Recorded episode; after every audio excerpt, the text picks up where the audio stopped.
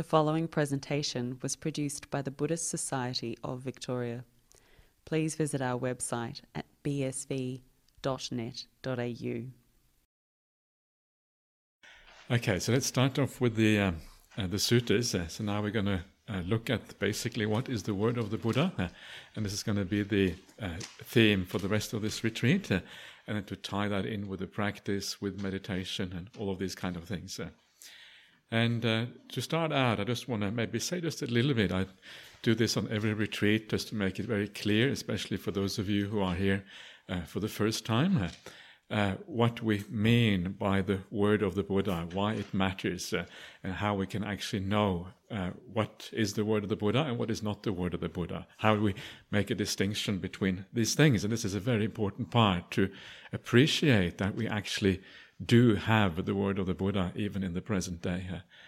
and uh, the uh, the way we can actually know what the word of the Buddha is, uh, yeah, it may not be it you may think that it is obvious that we know what the word of the Buddha is, but it's far from obvious. Uh, it is not obvious because we have two and a half thousand years of Buddhist history. Uh, and in that two and a half thousand years, there's been lots of developments, lots of different schools coming out, uh, lots of different texts being uh, authored and coming into existence. Uh, and to actually to be able to find out what is the word of the Buddha from this mass of texts, yeah, text in Chinese translation, text, text in Pali, in Sanskrit, in Tibetan, now in English translation. You have it as this enormous mass of text. So, how do we whittle it down to what the Buddha himself taught two and a half thousand years ago? Do we even know what the Buddha taught? And the answer is that we probably do know roughly uh, what the Buddha taught. and the way to know that uh, is to, there's many different approaches to know this, uh, but one of them is to see what all the various schools of Buddhism have in common. And that common denominator that you find between all the different schools, uh, that is most likely to be, be the word of the Buddha, because all the various schools they stem from one source. Everything goes back to something which you know it, it all kind of looks back to the buddha in a sense. Uh, so whatever they have in common uh, that is the common root uh, that they're all built upon later on uh, and then all the texts that are divergent in the various schools uh, they're the texts that were then uh, made up a long time after the buddha so this is one very pragmatic and practical way of deciding what is the word of the buddha there's much more to it than that. Uh, you can use all kind of linguistic criteria to see what are the core ideas of Buddhism, uh, what are the developments of the lang- Buddhist language over time, uh, and all of these kind of things. And all of these various criteria that you use, they point to the same conclusion, and the conclusion is that the word of the Buddha is found in what we now call the four Nikayas in Pali. Yeah, four Nikayas being the uh, long discourse of the Buddha, the middle length discourse of the Buddha, the connected discourses of the Buddha, and the numerical discourses of the Buddha. And that is essentially, it's a little bit more than that, uh, but that's essentially what the teachings of the Buddha are. Uh. Yeah, and so uh, and it's not only found in the Pali Suttas, uh, you also find some of these teachings in the Chinese translation as well. They're known as the agamas in the Sanskrit language, uh, and the agama is the word used in the Chinese texts as well. Uh, uh, so they're found kind of broadly, and then you can do comparative studies and compare them with each other, uh, and then you come very close to what we, uh, what must have been the word of the Buddha. It's important to realize, though, that this is not verbatim the word of the Buddha. The Buddha didn't say these things exactly in this particular way. And the, uh, obviously, after two and a half thousand years, these texts have been edited. They have been, uh, you know, kind of made. Uh, uh, they have been optimized for mem- memorization, if you like, because in the early days these texts were transmitted orally from one generation to the next one. Uh, and so they're not, it's not verbatim the word of the Buddha, uh, and some things have probably been lost, yeah, over the course of time. Uh, but the essential ideas that you find in there, uh, the Four Noble Truths, the Noble Eightfold Path, dependent origination, and the 37 Bodhipakkhiya Dhammas, yeah, the 37 aids to awakening, what we're going to have a look at now, all of that is essentially uh, the way it was at the time of the Buddha. So we have the teachings of the Buddha. Isn't that kind of cool? Yeah, I, it's it's kind of astonishing when you think about it. For two and a half thousand years, uh, Yeah, it's kind of uh, it sounds like a long, long period of time, uh, and we still have these teachings uh, of this uh, greatest spiritual genius that has existed in human history. Uh, they're still available to us, and that's kind of astonishing, really. So when you read these teachings, and this is one of the things that I always like to point out to people, when you hear these suttas, you are in the presence of the Buddha. Yeah, this is what he taught people. this is what he said. And uh, when he taught these things, he, taught, he thought about people in general, not just about the people of his generation, uh, not just about people in Indian culture, uh, but in people in general around the world, different cultures, uh, different times. Uh. and when you start to think about the teachings like that, they become much more alive, much more real, uh, because these teachings are for us as they are for anyone else, coming straight from the Buddha. So that is uh, just a little bit of uh, uh, background. Can, we can go into much more details about this, and if you're interested, there's a book called The uh, Authenticity of the Early Buddhist Texts that is available online, and you can have a look at that book. It's a very, very nice little book. Uh, I was I, I, I, have to admit I was part of the uh, people who wrote that book, so that's why I think it's really nice. Myself and another monk called Ajahn Sujato actually wrote that uh, wrote that book. But uh, it is basically uh, uh, about this particular topic, and it was public, published by an academic publisher, so it is quite a, it is you know it has a high standard of of content to it, gone through the peer review process and that sort of thing. Yeah. Uh, so please have a look at that. And if you have more questions about this, there's always the chance to uh, ask questions. Uh, so you can write those down. and in the evening, I will attempt to answer any questions that you, you may have. Uh, it should be on the back table there somewhere. There should be some paper and things. Uh. So now let's have a look at uh, some of the suttas that I was just talking about. Uh. and uh, so uh, the main theme for this retreat is what is called the 37 aids to awakening, the 37 Bodhipakkhiya Dhamma in the Pali language. And uh, this is just one particular angle uh, to approach uh, the suttas and to think about the path to awakening. And I like to kind of look at things from a slightly different angle every time, if I can, uh, just to kind of broaden out the perspective a little bit. The first two sutta uh, extracts here, they are uh, about these 37 in general. so they kind of talk about them, what they mean, and what they what the purpose of these 37 are on the Buddhist path. So this is just, again, a little bit more by way of background information here. Well, the first one here is called, is from the Digha Nikaya 29. Digha Nikaya meaning the long discourses of the Buddha, and this is here translated as the delightful discourse. This means the, uh, the Pasadika Sutta in Pali. Here. And uh, this sutta is interesting because it has a lot of uh, kind of more like historical or background information, talking about the Dhamma from a general perspective rather than uh, giving so many specific teachings. So, this is what this sutta has to say. It was Uddaka Ramaputta who used to say, here, He sees, but he does not see. Here. What is it that seeing one does not see? You can see the blade of a well sharpened razor, but not its edge. This is what he meant by saying he sees but does not see. He spoke with re- in reference to a low, common, worldly, ignoble thing of no, uh, of no meaning, a mere razor. So uh, uh, here we have uh, one of the ancient sages of India, Uddaka Ramaputta. I don't know if you recognize that name. Does anyone here recognize that name? Yeah, you do recognize Yeah, from the path to awakening. Yeah, when the Buddha was practicing and he met the two spirits. Exactly, that's the one. Uh, so the two Uddaka Ramaputta and Alara Kalama were two of the teachers of the Buddha before he became the Buddha, when he was the Buddha to be. And here he kind of uh, appears again. Yeah, so this is kind of uh, already is a bit interesting that he appears in different places like this. Uh, uh, and of course, what that means is that when they appear in different places in the suttas, uh, and they are talked about in different contexts, it means that these are likely to be real historical people. Uh, that's why uh, they were talked about, uh, you know, in general, just like the Buddha himself and his main disciples uh, were real historical people because they are talked about very broadly in the suttas. Uh, the same is true of Uddaka Ramaputta. So when you read uh, the story of the Buddha's awakening, uh, and you uh, see all the things that the Buddha was up to before he became awakened, which is a very interesting story, uh, and maybe we can talk a bit more about that later on. Uh, then one of the people that he met and one of his early teachers was this particular person, who then seems to have been a real, a real historical person which uh, is uh, makes the whole thing come alive in a very different way once you realize that.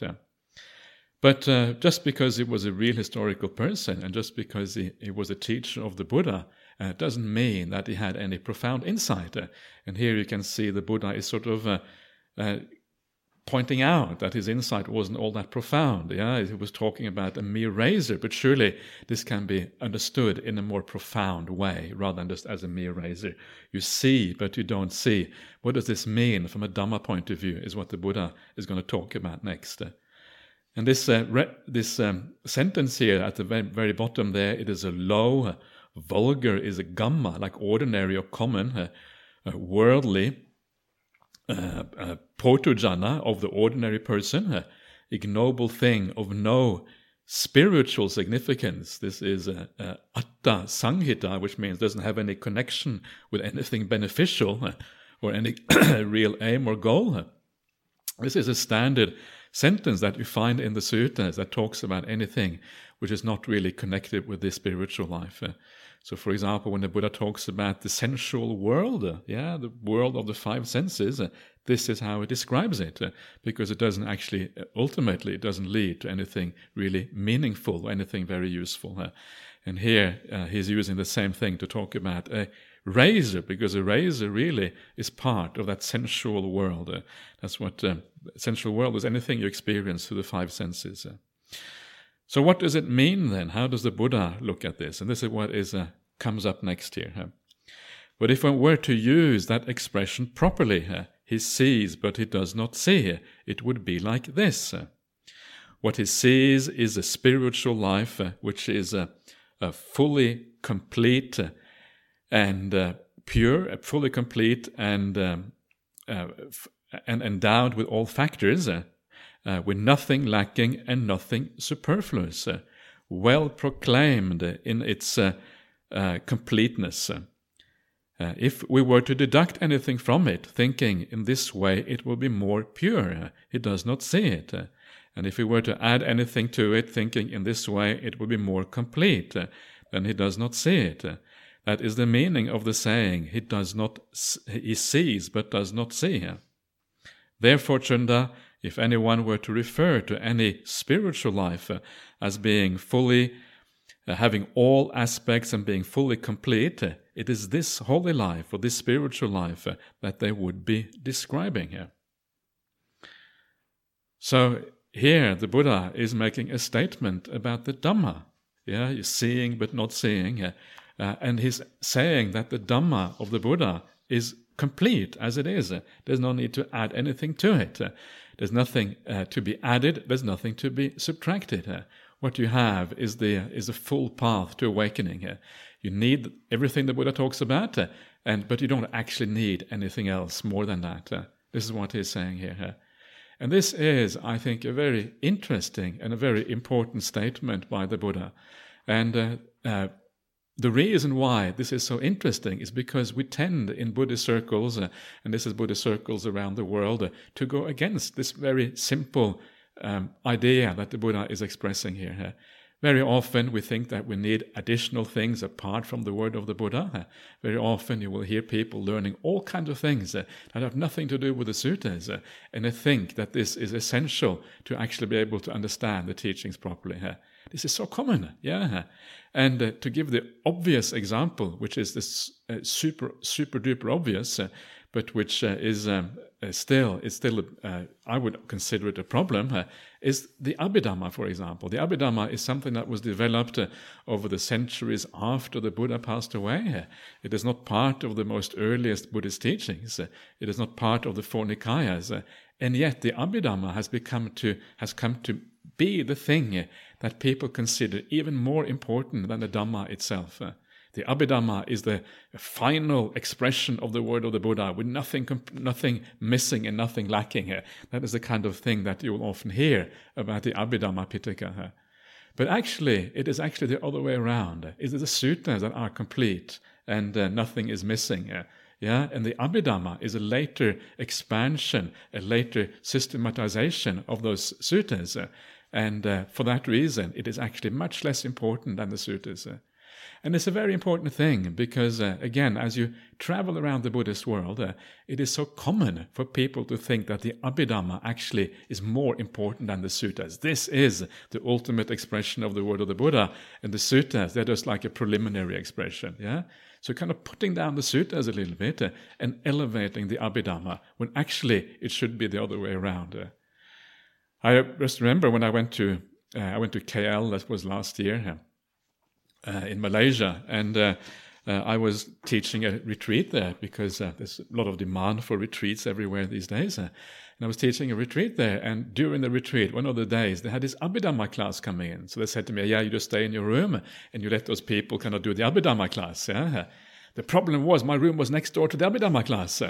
Yeah, and the Abhidhamma classes are very loud. They've got microphones, big speakers. Not like here. Here the speaker is kind of reasonable, but really big speakers, full volume, uh, and then blaring out the Abhidhamma. Uh.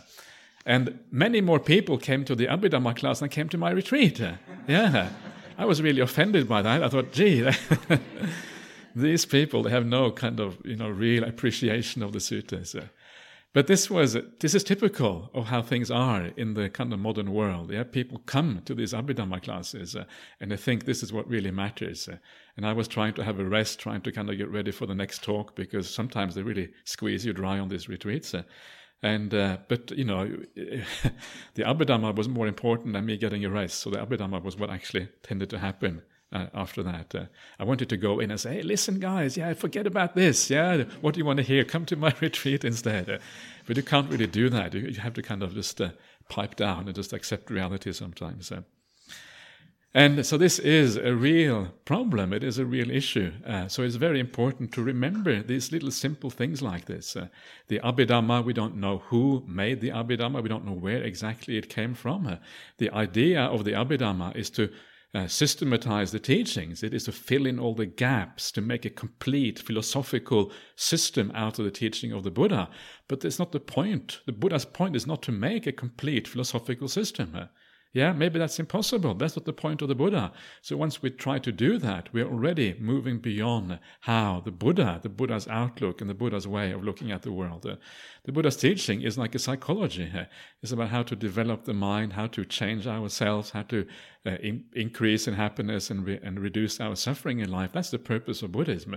The purpose is not to create some kind of uh, philosophical academic system by you know we can feel very satisfied with afterwards. Uh, you're already going astray because of that. Uh, the Buddha had this beautiful saying that you may have heard about in the suttas, uh, where he says to the Buddha, he's, uh, they are in the Gosinga Grove, which is one of the famous forest groves at the time of the Buddha.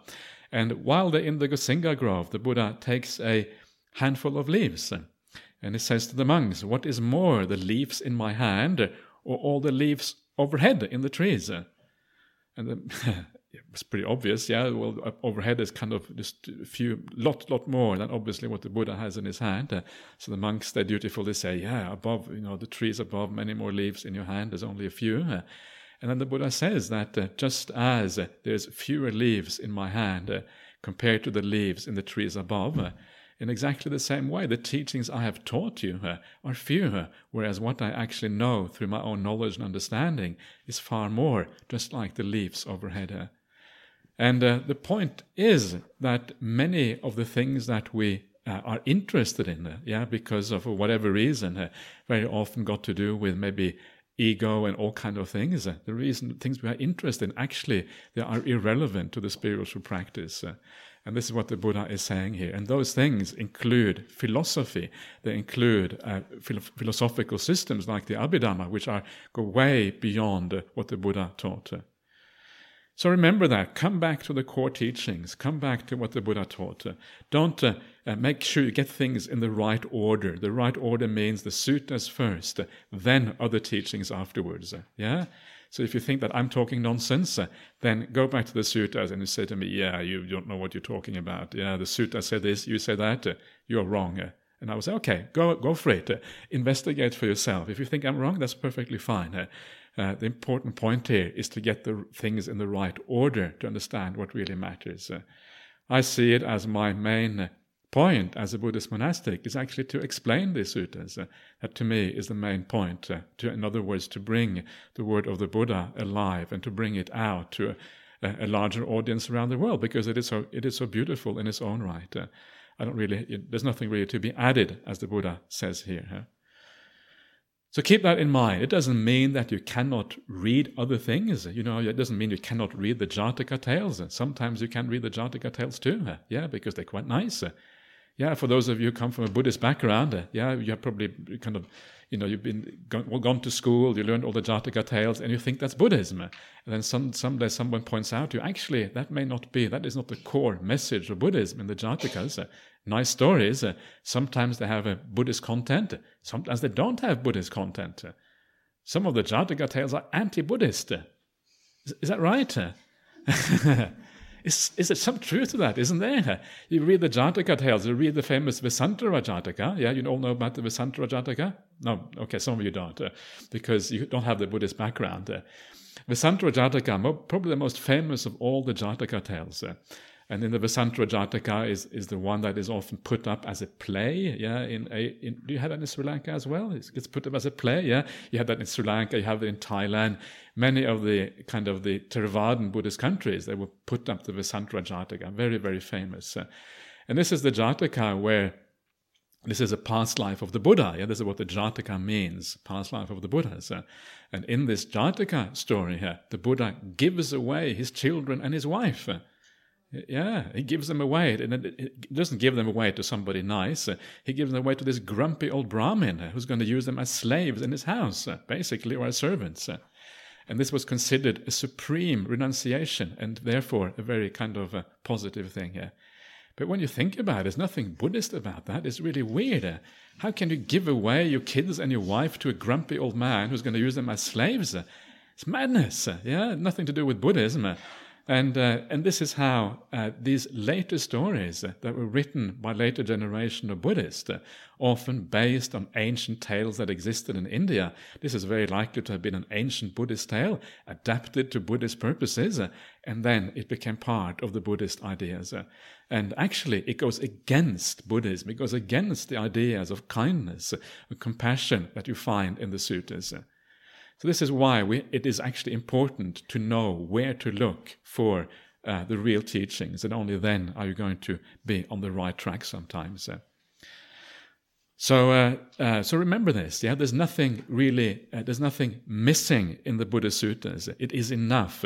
It is a complete program of liberation, a complete program to find true happiness in the world and reducing suffering. And uh, it is also, if you don't want to go all the way to the end, it is also a partial program as well. Everything is included in there.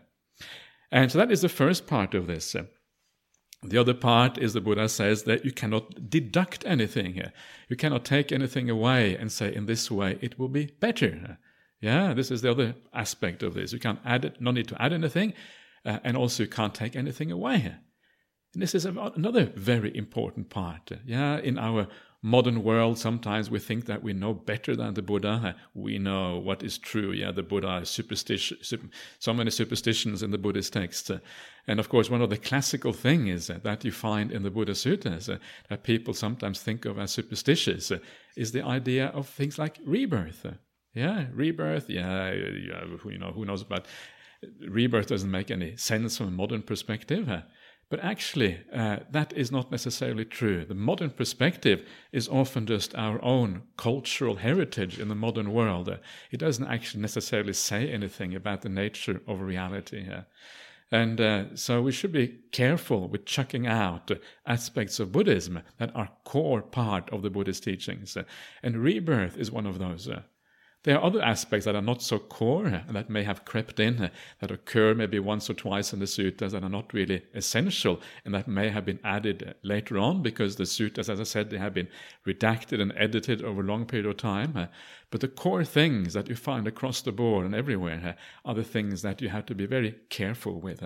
So things like rebirth are actually essential for understanding the Buddhist teachings. If you take out the idea of rebirth, you end up having to rewrite the entire Tipitaka and reinterpret everything in an entirely new way. That is how core it is. Yeah, it is kind of found everywhere. Uh, I will probably talk more about this later on. Uh, uh, but uh, it means that all the teachings gained a new flavor that they didn't actually have at that time. And you have people in the present day, that's what they do. They write books uh, and they want to tell you about you know, how Buddhism should be understood without rebirth. Uh, and they rewrite the whole thing. And they say that uh, things like, uh, crave, what did they say? Craving is not the cause of suffering, suffering is the cause of craving. Yeah, yeah? this is kind of the thing, sort of things they say here. So turning things upside down, yeah. And then, and then they think, and this is kind of the new Buddhism, yeah, where everything is kind of turned upside down. Black becomes white and white becomes black, and uh, suffering becomes happiness probably as well. so this is problematic to say the least.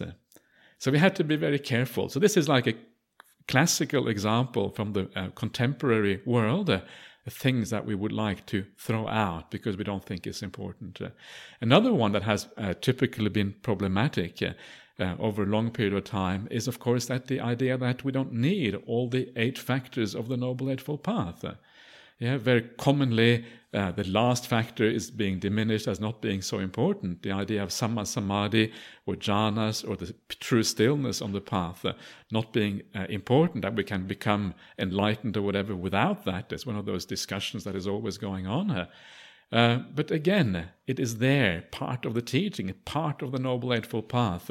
You turn, you open up almost any sutta in the entire Tipitaka, and samadhi is right there. Jhanas are there, samma samadhi. All of these things are talked about all the time. It is a fundamental part of the practice. It is not something that you can throw out. Yeah, and again, an important point. So keep that in mind. Yeah, there's nothing. Uh, there's nothing in the sutta. There's nothing missing in the suttas. Uh, there's nothing extraneous. There's nothing kind of additional in there that is uh, uh, uh is not actually required. And when I say there's nothing really additional in there, what I mean is that um, uh, of the core teachings, uh, yeah, there's nothing additional of the core teachings. Uh, I don't mean that everything in there necessarily, again, is the word of the Buddha, because it isn't. Uh, because, as I said, things have changed a little bit. There are odd things, odd bits and pieces uh, that sometimes can be shown to have been added later on. Uh, but of the core teachings, uh, the the things that are the things that we can say with a fairly high degree of certainty must have been the word of the Buddha himself. So this is already uh, an important starting point. So, of course, uh, during this retreat, we're only going to look at the actual word of the Buddha. And if you want to uh, expand on that, you want to ask about this, and you want to uh, whatever, then please please do so uh, in the evening time. So. Um, so the translation here is sometimes a little bit not ideal, fully successful and perfect, he, he says here, but really what it means, sabbakara sampanna, means endowed with all qualities, really what it means. And the other one is sabba, uh, sabba paripura, which means again complete, yeah, not not really perfect. Perfect is a slightly different meaning. It means it's complete. It has all the aspects to it. nothing is really missing, is what the meaning is. This is uh, Maurice Walshe's translation. Maybe I should have used Ajahn Sujato's translation instead, but uh, anyway, there, there you are. So let us uh, continue.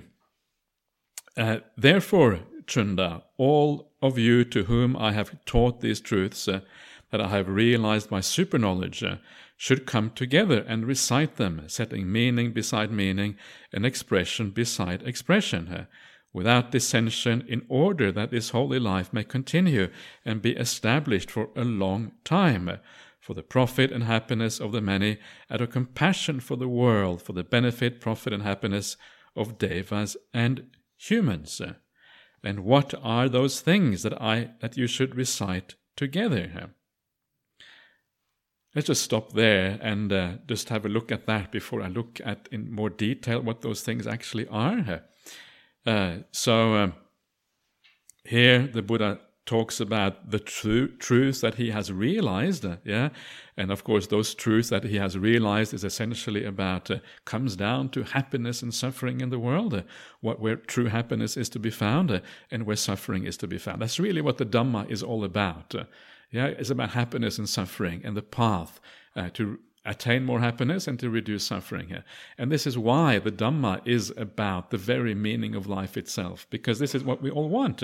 We all want to be happy. We all want to be content. We all want to be have more kindness and compassion and understanding and love and all of these wonderful things. And we all want to have less suffering and sorrow and lamentation and depression. These are the things we don't want to have. Yeah, so this is really about the essence of what life is all about. And that is why the Buddhist teaching is so powerful, because it gives you a credible path on how to achieve happiness, real, profound, meaningful happiness, also the meaning of life itself, and then the reduction in all the problems in life. And this is why it is really this is it. Yeah, there's not nowhere else to look. This is really what life is, is all about. So the truth that he has realized, yeah, the finding of real happiness in the world, uh, uh, it says here by super knowledge, the Pali word is abhinya, which just means really by direct insight or, or something like that. Uh. And then, of course, uh, uh, these are the things that you should come together and recite, uh, setting meaning beside meaning and expression beside expression. And this is an important point right there the idea that the Buddha says all the way from the very beginning here that you should come together and recite these things. Uh, the Pali word is sangiti, and sangiti literally, literally means common recitation. Yeah, you come meet together as a community, all the monastics coming together.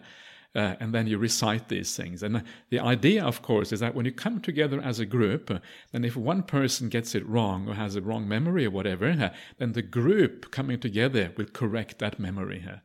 Yeah, this is kind of the idea because you have like a, a group. Uh, the, majority will presumably get it right, and individuals who get it wrong, they will be corrected by the group. So this goes back all the way to the time of the Buddha. This was instituted by the Buddha, the idea of how to preserve this text in such a way that it could be handed down from one generation to the next one and the message could be kept intact. Yeah? This actually goes all the way back to the time of the Buddha. And uh, sometimes people are kind of, they are skeptical about whether it is possible to uh, remember and uh, keep a teaching that is two and a half thousand years old uh, and keep it roughly the same over two and a half thousand years. Uh, and uh, but the point to remember here is that uh, uh, there was a very strong oral tradition in India prior to the time of the Buddha. And that oral tradition is a tradition of the Brahmins. Uh, and the Brahmins, of course, they were and learning the Vedas. The Vedas were the Brahmanical texts that existed before the time of the Buddha, and they had existed already for a thousand, maybe 1,500 years prior to the Buddha. And we know that those texts were memorized almost verbatim over those centuries and over those millennia before the Buddha. So there was already a culture of oral recitation. And for the Brahmins, the, the, the sound, the actual correct um, memorization was paramount. They had to remember these things verbatim. Yeah, this was actually part of the idea. So they had developed techniques and ways uh, of remembering things exactly. Uh.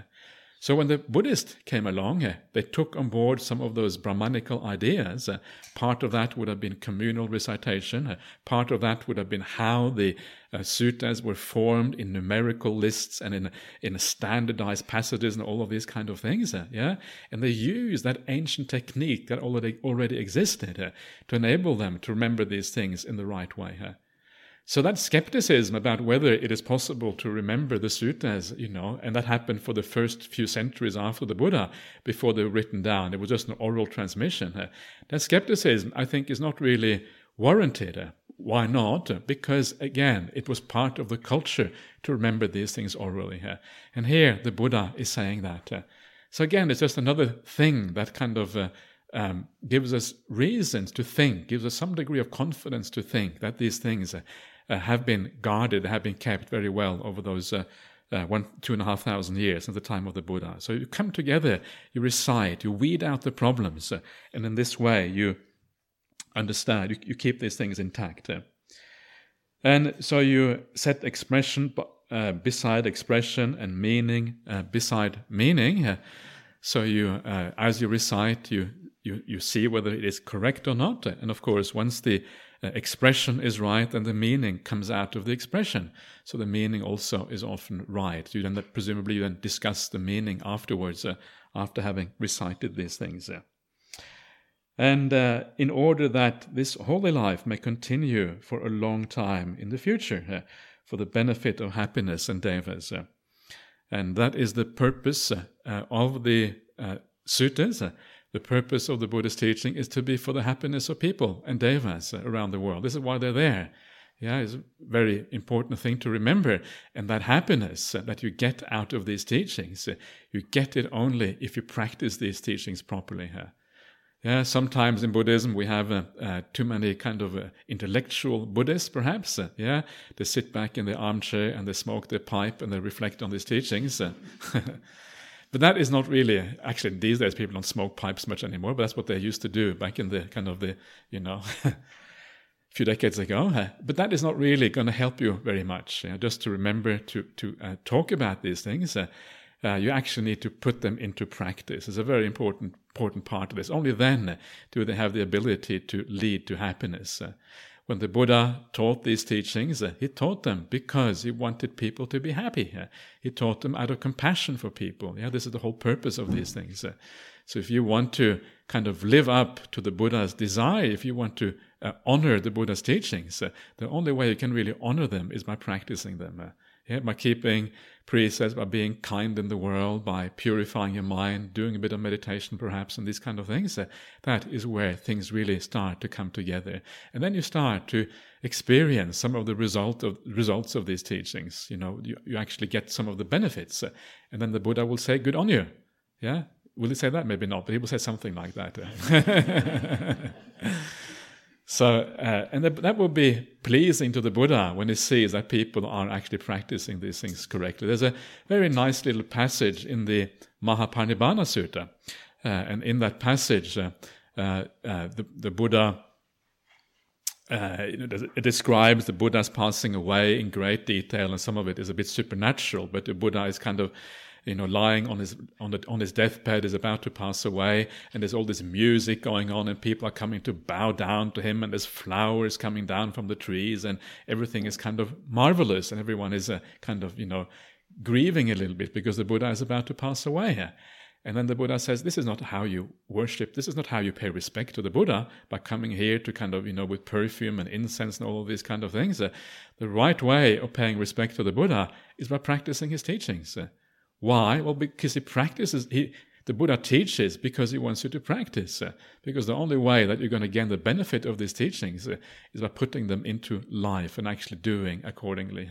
So if you want to worship the Buddha, forget about the Buddha pujas. Uh, yeah, people love to do Buddha pujas. They come with little little dishes and little kind of food and drinks, and they give it to the Buddha statue. Yeah, as if the Buddha statue is going to enjoy that food. Buddha you cannot enjoy that food. Remember, remember that. I, I'm being a bit silly now. Of course, sometimes we can do a little pujas because sometimes a little puja can be good for the heart. It makes you feel good. Bowing down can be very good, uh, but we shouldn't take it too far. We should find a balance with these things, uh, and then it becomes useful and uh, uh it becomes part of the practice.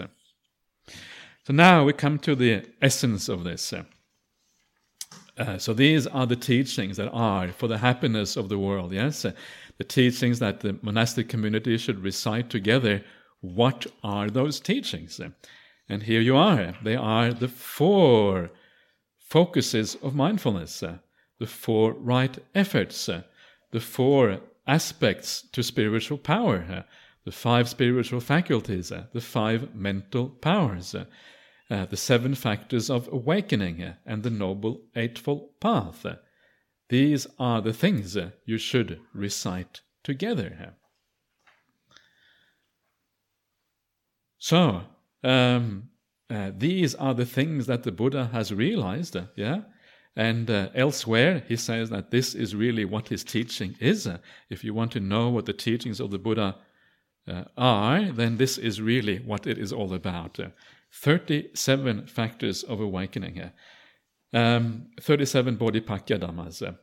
And uh, it may sound like a lot of things to remember, 37, uh, but actually it is grouped very nicely there into various groups. Uh, yeah, so it is not as hard as you might think. Uh, and uh, what I will show you in a minute is how all of those 37 have they slot very nicely into the Noble Eightfold Path. Uh, so they really are just an expansion of the Noble Eightfold Path. That's what they are, with more details. That's kind of the purpose of these things. And these 37, because they are really just an expansion of the Noble Eightfold Path, and if you look at them, the four foundations of mindfulness and right effort and all of this, uh, all of these things are really practical teachings. Yeah, they're all about the things that we are supposed to do as Buddhists, how we are supposed to live. That is what they are all about. They are pragmatic, how to put these things into practice.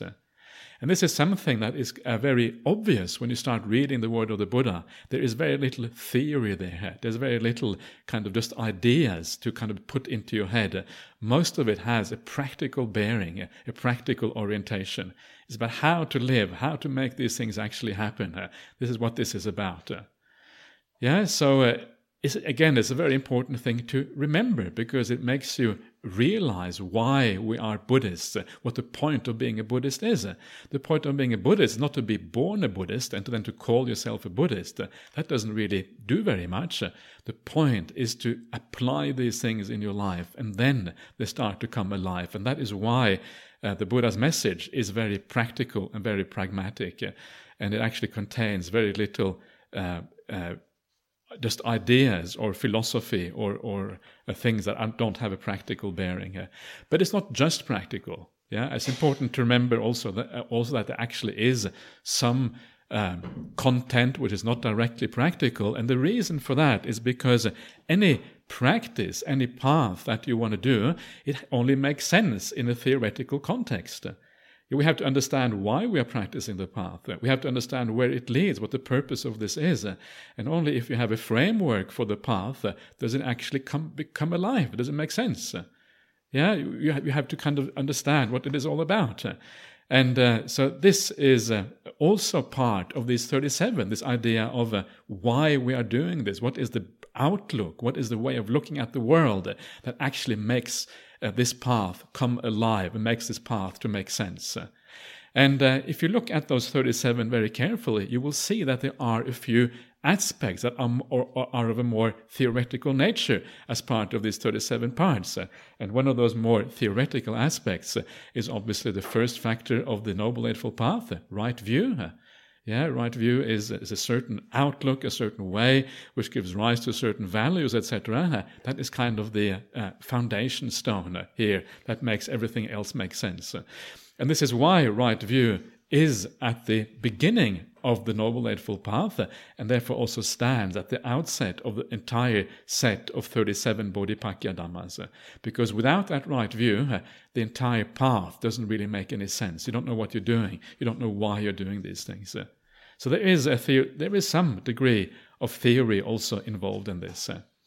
And uh, you may wonder about teachings such as the five khandhas, for example. What have they got to do with this? And the five khandhas are really just part of that right outlook.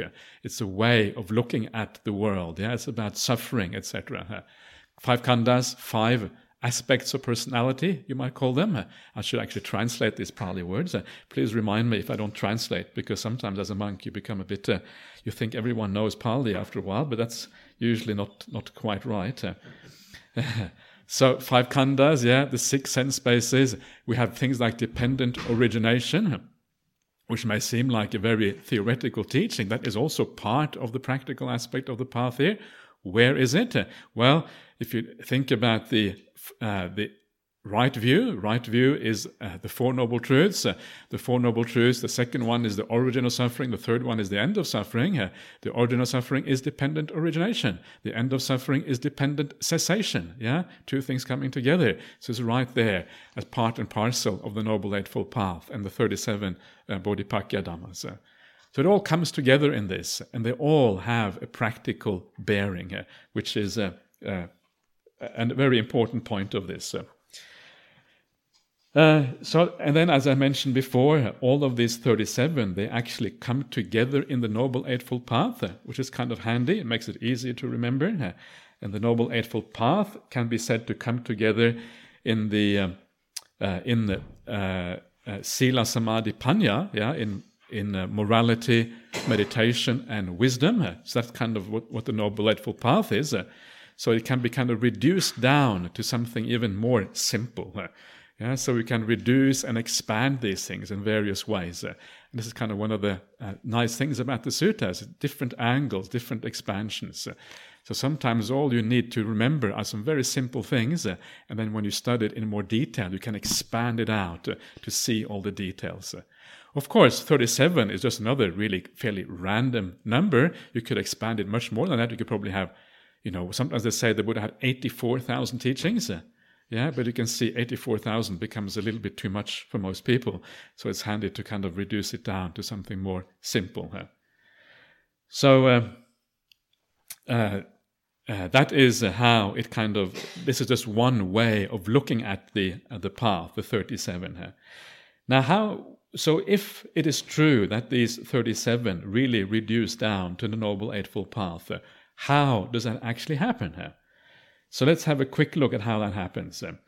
And so, first of all, here we have the four applications of mindfulness. Uh, yeah, I should say straight away that four foundations of mindfulness is not really a satisfactory translation because foundation of mindfulness implies uh, that you do these things to give rise to mindfulness. Uh, but actually, you don't use satipatthana or or samma sati or right mindfulness to give rise to mindfulness. You use it to uh, you apply mindfulness. This is really the purpose of this. Uh, you apply it. Mindfulness has already arisen, and then you apply it in certain areas. Uh, and this is one of the reasons why I was saying yesterday, I was talking about meditation practice last night, uh, is the one of the most important things is not uh, uh, is is actually not the meditation itself, uh, but all the preparation that we do as we enter into meditation practice. Uh, when you sit down, get all the basic things right, uh, and as you get all the basics right, then the meditation tends to happen automatically as a consequence. Yeah, so, and again, this is precisely one of those reasons. You have to have mindfulness established first of all, then you apply it. So, the four applications of mindfulness. Uh, and of course, those four applications of mindfulness, uh, they are just the seventh factor of the Noble Eightfold Path, Sammasati. That's what they are. Yeah, so it actually slots right in to the seventh factor of the Noble Eightfold Path. Then you have the four right efforts, uh, the Sammappadhana uh, and they, of course, are equivalent to the sixth factor of the Noble Eightfold Path, so it slots in right there. Then we have uh, the four aspects of uh, uh spiritual power, the four iddhipadas. here they're called the four roads to power. Uh, and uh, what these are, these are particular ways of approaching samadhi practice. Yeah, we will have a quick look at them later on because it's kind of the purpose of this retreat. We're going to look at all of these things, uh, but these are really about how to establish samadhi using effort, using mindfulness in the right way, then giving rise to samadhi as a consequence. Uh. So these four, they kind of they fit in to the last three factors of the Noble Eightfold Path. Uh. Then we have the five spiritual faculties. Uh, and also the five mental powers. Uh, and these two sets are roughly equivalent to each other. Uh, don't really need to make any distinction between the two. So this kind of reduces to one set of five. Uh, and uh, uh, these five spiritual powers, they are just a particular way of looking at the Noble Eightfold Path. Yeah, when once you become a stream enter, uh, once you have real insight into the teachings of the Buddha, then what happens is that certain qualities uh, become established in your mind. It's like now you have, be, you have become changed, you become a different person because seeing these teachings actually has a, a profound psychological impact on you. And that profound psychological impact means that now these faculties, they are lodged in your psychological makeup and you can't really get rid of them anymore. Yeah, you have confidence in the Buddha's teachings because you have seen it. And because you have seen it, all the other factors of the path tend to be there, arise automatically as a consequence. Yeah, so this is the uh, the five faculties. These are the noble eightfold path uh, viewed from the point of view of the noble ones, the Aryas, uh, those who have insight into these teachings. I will talk. I'm just giving you a very rough idea now how these things come together, uh, uh, but I will of course talk about these things in much more detail later on. Then we have the seven factors of awakening here, uh, and these are uh, these seven factors, they are roughly equivalent to the last two factors of the Noble Eightfold Path. The seven factors of awakening begin with sati sambojjhanga, the factor of awakening that is sati, mindfulness, and it ends with the upekkha sambojjhanga. Upekkha sambojjhanga meaning the uh, equanimity or evenness of mind factor of awakening. here.